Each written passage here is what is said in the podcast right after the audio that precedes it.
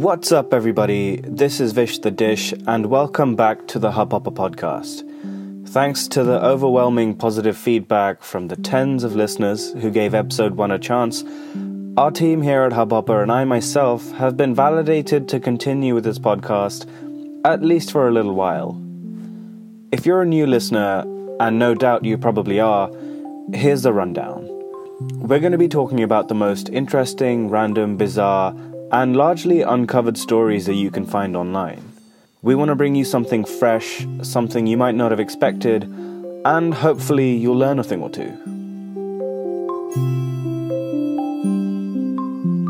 Let me start off by saying this Happy New Year, everyone. I love this period of the year because it's when the world is at its most ambitious and optimistic and things are yet to crumble apart as they inevitably will. People are looking to the future with wonder and hope in their eyes, but who's to say what will happen in that future? I'll tell you who Baba Vanga. She's kind of famous, so you may have heard of her already, but I'll give you a little background anyway. There was this lady in Bulgaria, Vangelia Pandeva Gushterova. Excuse my pronunciation if you happen to know Bulgarian, but I think it's alright. And uh, according to Wikipedia, she was a blind mystic, clairvoyant, and herbalist. She grew up in a mountainous part of Bulgaria, mainly with the help of neighbors and family friends, because her father had been conscripted into the army and her mother had died when she was young. Through her youth, she was considered intelligent and she had this mad affinity for herbs and healing, like she would make up games where her friends would pretend to be ill, and she would prescribe them medicinal herbs. Which sounds like a pretty adult game to me, if you know what I mean, but hey, those were simpler times up in the Kozhuh Mountains. She's told the story herself of how she went blind, and oh, it's a doozy. She was picked up and thrown into a field by, get this, a tornado! She survived being flung around by a tornado. That's unbelievable. That's who survives that shit? Anyways, apparently she was found after a long search, but was in a lot of pain because of all the sand and dust that got in her eyes. And because she only had enough money for an operation to partially heal her injuries, she gradually lost her sight. So this blind Bulgarian country girl, who then went to a school for the blind and learned how to read braille, play the piano, knit, cook, and clean, and who on top of that had to come home to work and look after her family. This girl grew up to be a world famous psychic who accurately predicted a lot of events, almost all of which had nothing to do with her, and many that occurred after her own death. The most famous one has to be the attack on the Twin Towers in New York on 9 11. All the way back in 1989, that's 12 years prior, she predicted this, saying, Horror, horror! The American brothers will fall after being attacked by the steel birds. The wolves will be howling in a bush, and innocent blood will be gushing. That's insane. And also super dramatic, which is not surprising since all of her prophecies never came out directly from her. They were actually always recorded in some way by her staff and people around her, and then later many of them were published in books.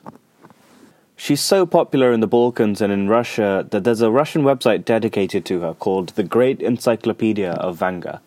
And it's exactly that. It's a whole online catalogue with her biography, her predictions, her photos.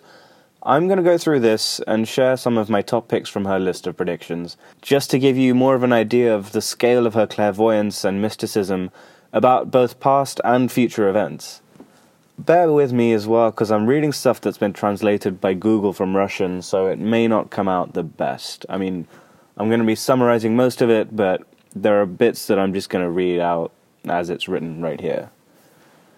So it begins in the year 3,593,000 BC. And by it begins, I mean life begins. Life on Earth began in 3,593,000 BC. And get this it says, Reasonable life has an unearthly origin and is brought to Earth from the outside, from outer space. Yeah, she said that aliens brought life to Earth. It's not that wild a theory, but she also said that in 5612 BC, aliens visited Earth from a hypothetical planet in the solar system. Then, 4,000 years later, they come back and leave some sarcophagi scattered around the world in reliable storages. So far, I think you'd agree that these are the ramblings of a crazy person. But let's take a look at some more modern history. In 1943, a Swedish diplomat named Wallenberg disappeared without a trace, with some people thinking he had been captured by the GPU, which is the Russian secret police, and put in a concentration camp, but some people thought that he was alive and living under a false identity in South America. 52 years later, in August 1995, Baba Vanga was shown a photograph of the guy and says that he's dead, in no uncertain terms, that on the orders of a Soviet politician, he was thrown into one of Stalin's camps and died there.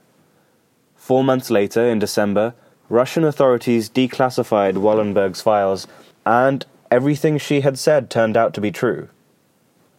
How about in September 1952, when she predicted that Joseph Stalin would die in March 1953. Because of this prediction, she was actually put in prison for a short time, but lo and behold, on March 5th, 1953, Stalin died of a stroke at his personal residence. A decade later, she predicted an assassination attempt on the 35th president of the US, four months before what turned out to be a successful attempt on the life of JFK in November 1963. In 1965, Baba Vanga predicted the imminent death of Lal Bahadur Shastri and the subsequent election of Indira Gandhi. In fact, she even corrected her own prediction to state that Gandhi would not have two but three terms in power. 1966 rolls round, and sure enough, Lal Bahadur Shastri suffers a heart attack on the 11th of January. Following that, Indira Gandhi soon becomes Prime Minister. Five years later, boom, second term. Six years after that, though, whoa, hold up. No third term. At this point, I'm pretty sure people were like, yeah, that Bulgarian lady's a fraud. But they would have spoken too soon because in the following elections in 1980, she regained her post as Prime Minister of India, and Baba Vanga was in the clear. During and around this time, there's some more accurate predicting and some more general wishy washy stuff, like in 1979, when those aliens from that hypothetical planet came back, but this time she spoke to them through her inner gaze. Here, actually, we get a little explanation on the use of the word prediction and more on this inner gaze of hers. I'll just read the section out. Describing the phenomenon of Vanga's clairvoyance, we often use the word prediction. But prediction is just a word and a concept from our language. In fact, Vanga sees a person's life with an inner gaze, as it were, on film. And this film is able to scroll into the past and future of every person who lives physically in this period of time. The same applies to events in the life of society whose actors are the same concrete people. So back to the timeline of her predictions, and we get to the part about her predicting Indira Gandhi's death. In 1969, Vanga exclaimed, She will be ruined by a dress. I see an orange yellow dress in smoke and fire. She's talking about Gandhi here. Her omen obviously came true on October 31st, 1984. The Prime Minister was scheduled to meet a famous English writer, and since she was interested in literature and was excited to meet this guy, she herself decided to wear a bright saffron colored sari because it would apparently look spectacular on the blue tone of the television screen. She also wore a bulletproof vest initially, but decided against it at the last minute. As we in India all know, she was assassinated that day, gunned down by two killers. Her orange yellow dress was in caustic smoke and fire. According to Wikipedia, in early August 1976, Yugoslav actress and singer Silvana Armenulic was on tour in Bulgaria and decided to meet with Baba Vanga. The meeting was unpleasant.